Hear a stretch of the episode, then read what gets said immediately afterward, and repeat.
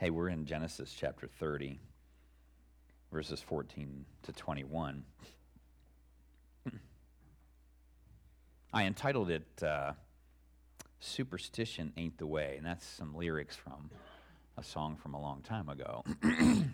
You'll hear those lyrics at the end this morning, but there's all kinds of wife tales and folk wisdom concerning what a couple needs to do or eat while they're trying to conceive a child in order to guarantee that it will be a boy or a girl. Babycenter.com lists some of the folk wisdom about this. If you want a boy, here's a couple of things you should do eat more meat, the redder the better. Stick with salty snacks such as pretzels and chips. And dads to be, stock up on soda, especially cola brands or drinks. If you want a girl, both partners should eat lots of fish and veggies and you should give in to your chocolate cravings or just sweets in general. You know that girls are made of sugar and spice and everything nice, right? And that's why that works there for chocolate and all the sweets in general.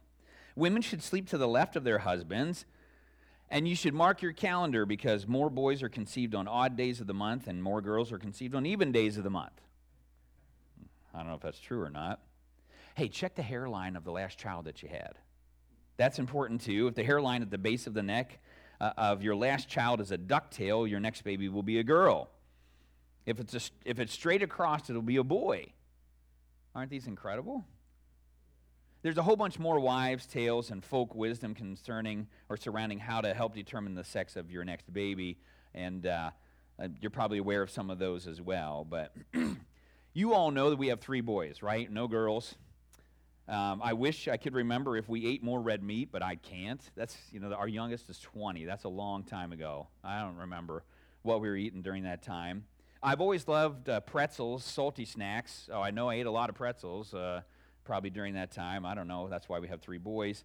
Um, I don't drink a, a, lot of soda, and even if I do drink soda, it's normally not the cola type because it has caffeine in it, and I've tried to avoid caffeine since I was an 18 year old and had chest pains and uh, was diagnosed with mitral valve prolapse. So, like, don't drink a lot of those. Um, I do not remember if our boys were conceived on an odd day of the month. How do we even know when they're conceived, right? I mean, the actual time the conception takes place, I should say. I don't remember what our two oldest boys' hairlines look like, but our youngest has a ducktail. So we stopped too soon, didn't we? Perhaps we, if we would have just tried for one more, we would have had that girl. But um, anyhow, I don't really subscribe to the wives' tales or folk wisdom about genders of a baby. In fact, with our first two children, we didn't even find out what their sex was before they were born. I liked the surprise factor. I think that's cool. I like not knowing until they come. And uh, we did find out with our third, uh, just because, well, yeah, anyhow, we just wanted to know. Was it going to be a girl? We trusted the Lord to provide the children that were best for us. He knew that my brother and our only other male cousin with, with the last name Johns would only have daughters. So there's uh, no pressure, but our three boys are the last Johns in our line. So uh, our three grandchildren, we have two, one grandson who will carry on the family name and two granddaughters. And we're hopeful for more grandchildren in the future, whether boys or girls. And boys, if you ever listen to this message, that's a hint. It's a hint. We want some more grandchildren. So we have one son that's yet to be married, and hopefully he'll have a whole bunch after he's married. So. Hey, just some rhetorical questions for you this morning, just to get you thinking as we di- get ready to dive into this passage of Scripture.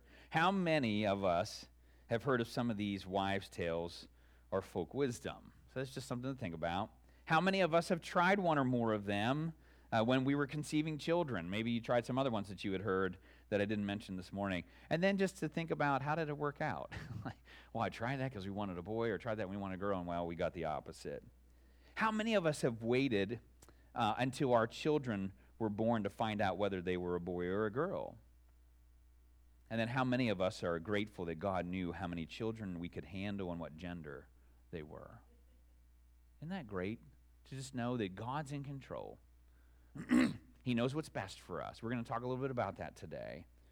Rachel and Leah continue to comp- compete with each other, and they're now turning to love apples. I'll explain that in just a little bit to help with their infertility issues. They've tried human schemes by giving their maidservants to Jacob as additional wives, and, and now they're trying superstition and legend concerning the properties of the fruit and root of a certain plant. What we'll see in this message and the next one is that God is in control of the timing of when couples have children. We can try all kinds of things, from human schemes to bargaining and manipulation to wives' tales and much more. But what our big idea reminds us of today is this faith in God supersedes everything. Our faith in God supersedes anything else that we're going to try to deal with, with issues in our lives. And so, as we just uh, let that sink into our hearts and minds today, would you just bow your heads with me as we commit this message to the Lord in prayer? Lord, we come to you today as hungry people for your word, for hungering uh, for your righteousness and for your truth, Lord God. I pray today that we would just hear that from your voice and not mine. I just pray, Lord God, that you would use someone who is weak and fallible, who's cracked and chipped as a vessel, Lord God. I pray that only your words would come out of my mouth and that you would not allow anything that's not true to, to remain uh, in my mouth and not come out, Lord God. I pray that uh, you would work through your Holy Spirit in the hearts and minds of your people today, that they would be encouraged and strengthened, Lord, as we talk about faith in you and how it, you are in control of everything and that how faith in you supersedes anything else that we could ever try or think about. And so, Lord, we just lift this message up to you today, and we ask this in your precious Son's name. Amen. The very first part of uh, verse 14, we see a timestamp here. And so, if you look at that verse with me, this is what we see, um, and this is what it says. It's just a couple of words during wheat harvest. So that gives us a timestamp.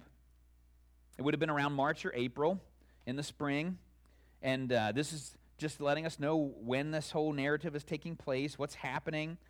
Laban has not only uh, was not only a shepherd, but it appears as though he was also a farmer. He was diversified in what he did for a living. I mean, it would make sense um, that he needed uh, some of those things as well just to live.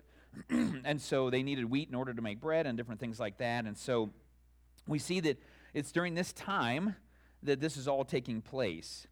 Now, this morning we're going to see a bunch of like four or five B words are, are the kind of the themes here. And so the first one is bagged. And so this is the uh, second and third parts of verse 14. Let's look at those together and see what God's word tells us today. Reuben, so during the wheat harvest, Reuben went out into the fields and found some mandrake plants, which he brought to his mother Leah. Rachel said to Leah, Please give me some of your son's mandrakes. And so we see that, uh, if you recall, Reuben is Jacob's oldest son, born to him by Leah.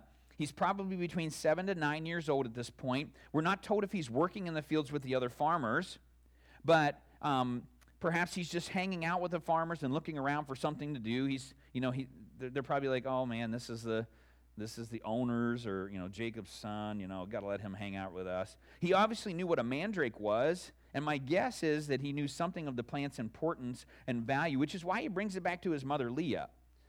I mean, it's not. He's not picking flowers for his mom. This would have been the fruit and the root that he would have brought back. So it's not like he has this bouquet of flowers like like kids do. No, this is like he, he knows something of the value and importance of this plant. That's why he's bringing it back. Otherwise, I don't know why he would be picking it and, and bringing it to his mother. And so it's likely that Reuben brought the entire plant or plants back with him because the fruit and the root were both used uh, by um, by this culture with, with some superstition tied into it. And so Matthew says this The plant exhibits long, dark green leaves in a rosette pattern. From the center of the leaves are flower stalks that each produce a purple, bluish, or greenish white flower. During the spring, the plant produces a yellow red fruit likened to a plum in size and shape. Especially interesting are its dark roots that resemble the lower torso of a human form which probably contributed to the mystery surrounding his magical and sensual powers. And so the mandrake was believed to have an aphrodisiac that, uh, what could be believed to be an aphrodisiac that caused sexual desire and encouraged conception. And so, depending on the culture, the fruit from the mandrake was given a different nickname. The Greeks called them uh, love apples, and the Arabs called them devil's apples. Now, I don't know what, why there was a difference in, in uh, that. One sounds positive, one doesn't sound so positive. Um, maybe uh, the Arabs didn't find uh, any, any value in, in that plant. And then um, Aphrodite, the Greek goddess of love, beauty, and sex, was called Lady of the Mandrake. And so that kind of just ties uh, everything together, and we learn that from uh, several different scholars today. There was definitely legend and superstition surrounding this plant and its fruit. It was believed that it promoted fertility, and both Leah and Rachel were currently dealing with infertility. They both realized that having their maidservants act as surrogates was not fulfilling and didn't bring them true happiness. So we see that Rachel then requests some of these mandrakes. Here's a couple of pictures um, the roots and then some of the fruit that's not ripe and, and when it is ripe. It seems as though Rachel is coming to Leah in humility and with kindness when she asks for some of Reuben's mandrakes, because she says, Please, please, can I have some of the mandrakes? Rachel's probably aware of the medicinal properties of the root uh, and fruit and was willing to try anything to reverse the curse of infertility. She's like, I haven't had any children yet, been married all these years, and uh, still haven't been able to conceive and provide uh, children for my husband. Leah's res- response to Rachel's request shows the continued tension between the sisters. That's the first part of verse 15. That's our second point this morning is bitter. And so look at that with me. But she said to her, this is Leah speaking, Wasn't it enough that you took away my husband? Will you uh, take my son's mandrakes too? So you kind of you can kind of sense the tension there, can't you? The bitterness that's going on there. Leah lashes out by accusing Rachel of taking away her husband. It's not that Leah uh, has lost Jacob as her husband, but she realizes that Jacob's affections are focused primarily on Rachel. There seems to be a sense in the text that Jacob's not fulfilling his husbandly duty of sexual intimacy with Leah at this point, and it's not certain whether Jacob stopped being intimate with Leah because she stopped having children or that Leah stopped having children because Jacob had stopped being intimate with her. We just know that after the first four children, she had stopped having children. so Leah wants to know if Rachel is going to take away her son's mandrakes like she took away her husband. So if Leah is dealing with infertility, she's hoping that her son's mandrakes will somehow magically restore her fertility. And if Rachel takes her son's mandrakes, what will that leave for her? If Leah is dealing with bitterness about being loved less, then she doesn't want her sister to stop being infertile, right? She's like, Are you going to steal my husband? Or you steal my, man, my son's mandrakes like you stole my husband? She's just bitter there because she's like, I don't want you to be, become fertile all of a sudden. I kind of have the upper hand here. I've got four kids, uh, six total with the, the ones that were adopted. But she's like, I don't want you to become fertile because then, uh, you know, you'll have Jacob's love and his children. What do I be left with? And so she's uh, just feeling a little bit bitter at this point. And so that kind of leads us to our first principle today. The turmoil is the result of not depending on the Lord. We see this tension between these sisters because they're not trusting God. They're trusting human schemes. They're trusting all these other things, and they're not trusting God to take care of what's going on in their lives. The turmoil that we see between Leah and Rachel was the result of not having what they want and not depending on the Lord to provide it. As was mentioned several weeks ago, Leah wanted, to, wanted the affection of Jacob, and Rachel wanted children from Jacob. They wanted different things, but they weren't satisfied with where they were in their lot in life. They weren't content. Uh, Rachel wasn't content just to have Jacob's love. Leah wasn't content just to have his children. And the same is true for us, isn't it? Turmoil is a result of not of us not depending on the Lord. when we try to use superstition to accomplish something in our lives, it inevitably, inevitably results in turmoil. When we try to do anything without depending on the Lord for his wisdom, guidance, and help, chaos can ensue because we will probably approach the situation from a human perspective instead of a godly perspective. And so I just want you to think this morning of a time when you tried to resolve an issue without first consulting and depending on the Lord for help. Now, I may be different from all the rest of you, but when I've tried to resolve an issue or conflict without praying about it first, I usually do or say the wrong thing or act in a way that creates turmoil instead of peace and reconciliation. I've learned that over the years. I'm like, I have to stop first. I can't, maybe in my frustration or anger uh, or defensiveness, I can't answer at that point. I have to step back and wait. And I need to stop and pray. And then I need to go to that person to respond to how they uh, you know, spoke to me or things that they had said to me. I'm like, no, I have to step back. I have to pray about that because if I do it in my humanness, I'm going to fail almost every time. And so my humanness always gets in the way and I fail. My assumption is that the same thing happens with all of you as well. So, are you currently dealing with a family situation that's volatile? Perhaps there's a situation at work that's causing you frustration. Maybe there's relationships at school that are difficult and chaotic. And remember to turn to the Lord first and depend on Him for His help, guidance, and wisdom. Maybe that's a step that you need to take today with that situation that you're currently dealing with. And that's the first one on the back of your communication card today. It's depend on the Lord for His wisdom, guidance, and help with a current tumultuous situation. We have to go to Him first. we have to turn to Him. We have to depend on Him because otherwise, uh, turmoil is just going to break out. Chaos. So both women wanted the mandrakes for their quote unquote magical properties in helping to deal with infertility. And this takes us just back to our big idea that faith in God supersedes everything, including superstition, including mandrakes or magical fruit, love apples, whatever it is.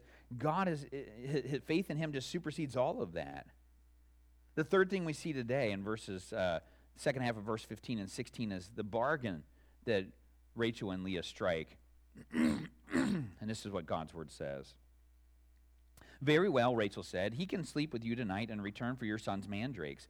So when Jacob came in from the fields that evening, Leah went out to meet him. You must sleep with me, she said. I have hired you with my son's mandrakes. So he slept with her that night. And so we see this bargain that takes place. Rachel offers a night of intimacy with Jacob to Leah in exchange for her son's mandrakes. Um, Youngblood is quoted in multiple commentaries as saying apparently Rachel, as Jacob's favorite wife, had the questionable privilege of deciding which of Jacob's wives or concubines would sleep with him on any given night. She kind of was like the matriarch, I guess, as the second wife, and the most loved by Jacob. She kind of took on that role and uh, was kind of uh, orchestrating, um, you know, uh, what happens with Jacob. The Hebrew word for sleep that Rachel uses seems to support the idea that somehow uh, she controls Jacob's sexual activities. And Goldingay in, in her commentary says, like the English expression sleep with, the Hebrew word shakav, as a euphemism for having sex, applies to irregular sexual lia- liaisons rather than regular relations between husbands and wives. And so Rachel's use of this verb is neatly snide. She's like, Yeah, I'll give you one chance. Like, that's kind of what she's saying to her. I know that you don't get to be with him on a regular basis because I'm the one that kind of controls all that. But yeah, I'll offer you this bone tonight, right? In exchange for your son's mandrakes. And so the tension here is just thick. We see Leah's desperation. She goes out to meet Jacob when he returns from the fields.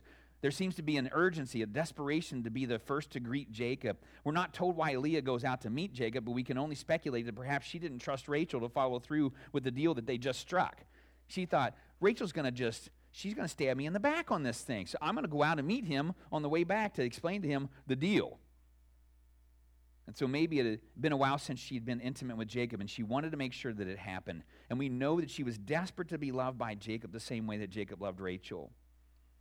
When she meets Jacob, she informs him of the deal that's been struck. She has hired Jacob for the night with her son's mandrakes. I don't know how he felt about that. Well, I mean, I guess I do know how he felt about it. He's like, okay, whatever because it says he just he sleeps with her. I, Jacob doesn't object again. Scripture says he slept with Leah that night. Hamilton says first he was hired by Laban. If you remember that, like Laban says, oh, I need to pay you some wages instead of just, you know, you being a part of our family. So he was like hired. He hired uh, Jacob, and now he is hired by a woman who has already borne him four children. He raises no questions about Leah's arrangement with Rachel. I don't know about you, but I, am finding myself wanting Jacob to stand up and be the spiritual leader of his household, right? Like, what, what are you doing, Jacob? you know, eventually your name's going to be used. Like, this is the God of Abraham, Isaac, and Israel, or Abraham, Isaac, and Jacob. All right, you, are gonna, your name's going to be used that way. I know you don't know that right now, but like, stand up, bro.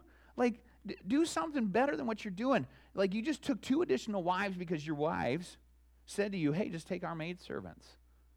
Like, and he didn't object to that. And here again, he's being hired and he doesn't object to it.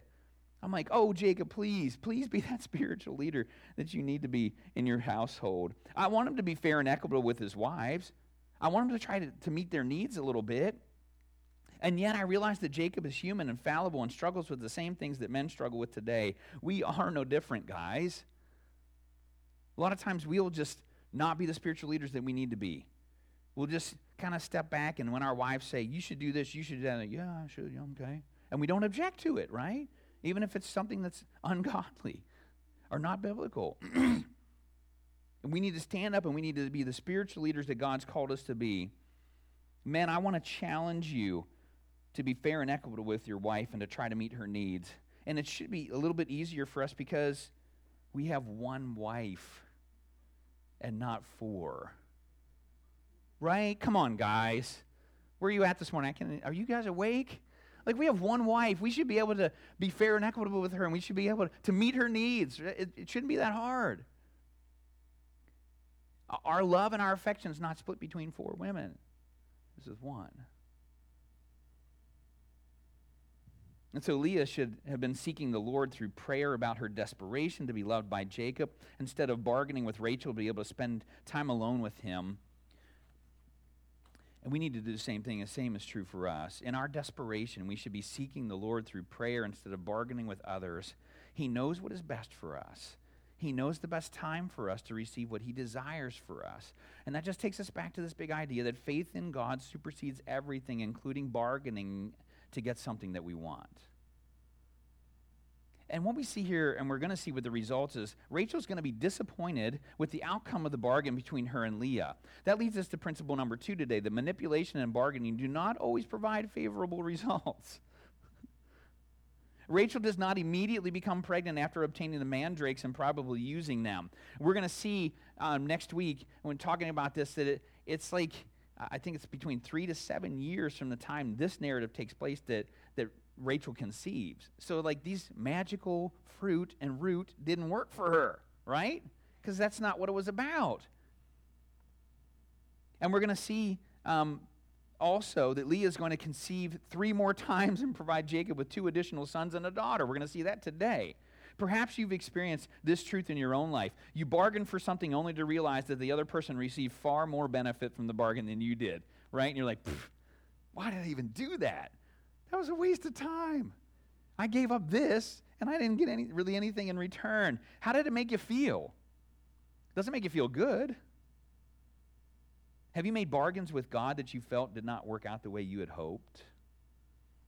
Did that affect how you viewed God and felt about Him? Just recently, I was in a group where one of the people was sharing about their experience with terminally ill individuals as their hospice chaplain or hospital chaplain. Two, inter- two interesting things they experienced that shocked me. When they went to talk with individuals who had claimed to be atheists, they admitted that there was a God and they wanted to know more about him. Their illness drove them to the Lord. That's fascinating, isn't it? I thought that was fascinating. I'm like, this drove them to the Lord. Now, it shouldn't surprise us because scripture tells us that God has placed in the heart of every human being to know who that he exists and who he is.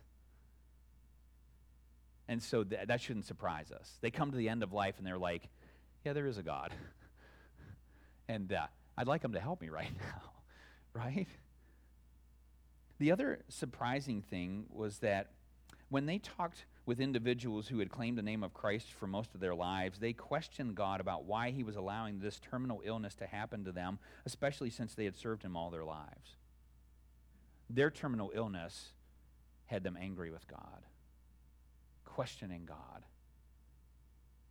and, and who he is and what he's doing. See, the Christians had some kind of bargain with God that sounded maybe something like this If I follow you, God, then I can trust that you will not allow anything hard to come into my life.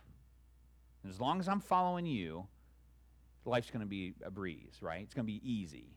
And unfortunately, there are those out there that preach that kind of gospel, and it's not the true gospel. God and Jesus have never promised that in Scripture. They've never promised that when you believe in Jesus, that you're going to be healthy, wealthy, and wise. that you're not going to have hardship. In fact, we are to expect hatred by the world and persecution, potentially illness or hardship that God allows to remain in our lives to keep us humble. the Apostle Paul asked three times that the thorn in his flesh would be removed. And this was the Lord's response to him. After he asked three times, the Lord said, My grace is sufficient for you, for my power is made perfect in weakness. Faith in God supersedes everything, including bargaining, including, you know, illness, including persecution. So, are you currently angry with God because the bargain you made with Him didn't work out the way you had wanted? Was the bargain you made with, with God according to the promises and truths found in His Word, the Bible? If they were not, then God cannot and will not go against those promises in His own Word. He won't break His own Word. I want to encourage you to confess those feelings of anger and hurt to the Lord today. And that's the second next step. And it's just to confess my feelings of anger and hurt to the Lord. Are you contemplating making a bargain with God about something you want? Are you saying to Him, hey, whew, if you'll just help me with this illness, with this financial difficulty, with this relational uh, strife that I'm going through right now, I will go to church every Sunday for a month? Or two months or six months or whatever bargain you're, are you contemplating making with God. If you do this for me, God, then I'll do this. Three things that I want you to think about if you're in that, if you're, if you're in that right now. First, is it according to the promises, truths found in God's word? The thing that you're wanting. Second, does it show faith in God that supersedes everything else? And third, are you willing to trust in God's grace to be sufficient for you and for his power to be made perfect in your weakness if his answer is no to the thing that you want? I want to be healed. I want this financial burden to be gone. I want this relationship to be healed. What if God says, not right now? Wait. we still need to trust that His power is made perfect in our weakness and that His grace is sufficient for us. Maybe that's the third next step you need to take today, and that's to trust God by faith that His grace is sufficient for me, even in my weakness. So Rachel's bargaining and manipulating seemed to backfire on her. She wasn't trusting in the sufficiency of God in His timing. In the remaining verses, we see that Leah begins having children again. Her barrenness or infertility is gone. Look at those verses starting with verse 17 to 21. God listened to Leah, and she became pregnant and bore Jacob a fifth son. Then Leah said, God has rewarded me for giving my maidservant to my husband, so she named him Issachar. I don't know if that's really what God was doing there. Leah conceived again and bore Jacob a sixth son. Then Leah said, God has presented me with a precious gift. This time my husband will treat me with honor because I have borne him six sons. So she named him Zebulun. Some time later, she gave birth to a daughter and named her Dinah. So we're up to the point of babies. God listened. Now, I, these words should be noted and not glossed over too quickly. Now, we're not told if Leah gave Rachel all of the mandrakes or kept some for herself. The mandrakes did not affect Leah's fertility at all here. It was God who determined when Leah would begin having children again and not some magical fruit or root. It was God. God listened. That tells us that she was probably crying out to him. Principle three is this God is ultimately in control of everything.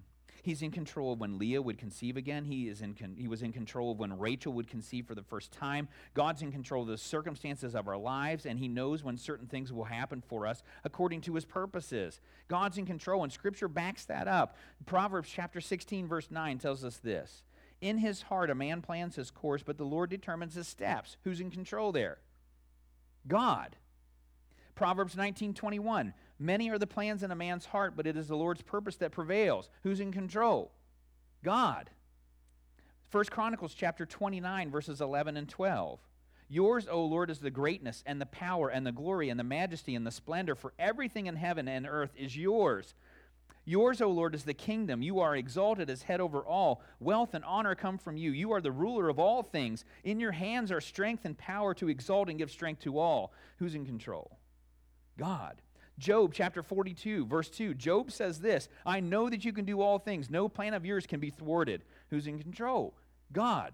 Psalm chapter 135, verses 5 to 7. I know that the Lord is great, that our Lord is greater than all gods. The Lord does whatever pleases him in the heavens and on the earth and in the seas and on all and all their depths. He makes clouds rise from the ends of the earth. He sends lightning with the rain and brings out the wind from his storehouses. Who's in control?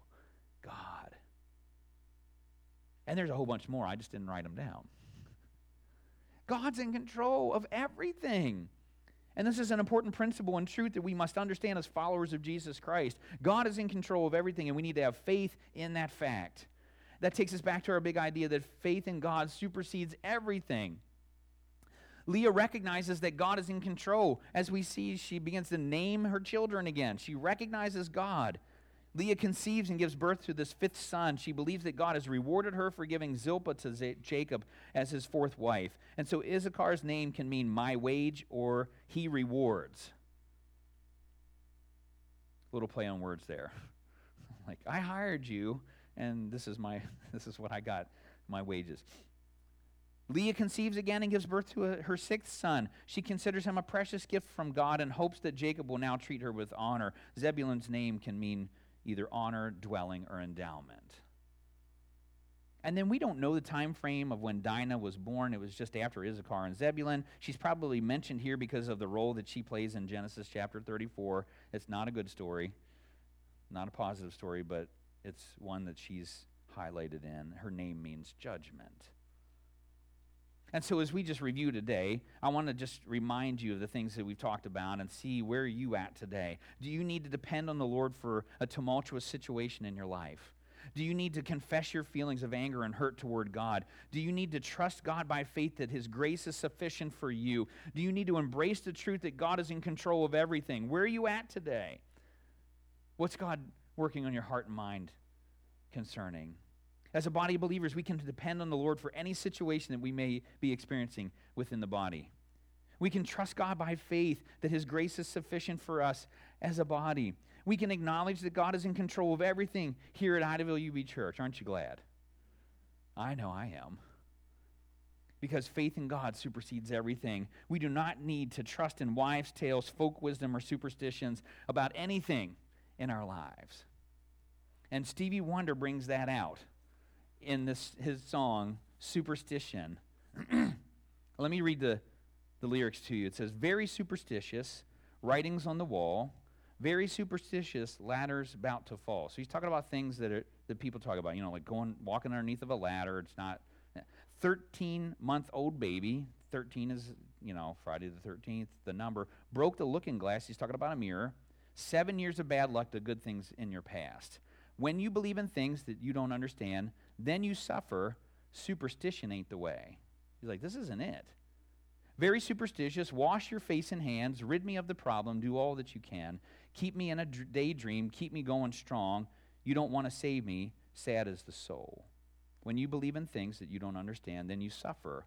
Superstition ain't the way. Very superstitious. Nothing more to say. Very superstitious. The devil's on his way. 13 month 13 month old baby broke the looking glass seven years of bad luck good things in your past. When you believe in things that you don't understand then you suffer. Superstition ain't the way. No no no. Do you think he gets it? He's like oh you guys believe in all of these things that are superstitious. And um, but god i don't know if he was a believer or not but god, we as followers of christ we are right we understand that God's in control of everything. Faith in God supersedes everything. And I hope that you're encouraged by that today and, and, uh, and trusting in that fact. And so, as the worship team comes, would you just bow your heads with me as we just uh, commit this to the Lord in prayer? Lord, we come to you today. We thank you that we can have faith in you and that that supersedes anything else, Lord God. Supersedes bargaining, supersedes. Uh, uh, turmoil in relationships, Lord God, tension that, that we see there, supersedes uh, wives' tales and, and folk wisdom. we thank you that you are in control of everything and that we can trust you completely. Lord, today I pray that you just be honored and glorified through what you're doing in the lives of your people. I pray that we would not leave here um, unchanged, but we would be transformed by the power of your word, Lord. And so we just commit it to you and we ask this in Jesus' name. Amen.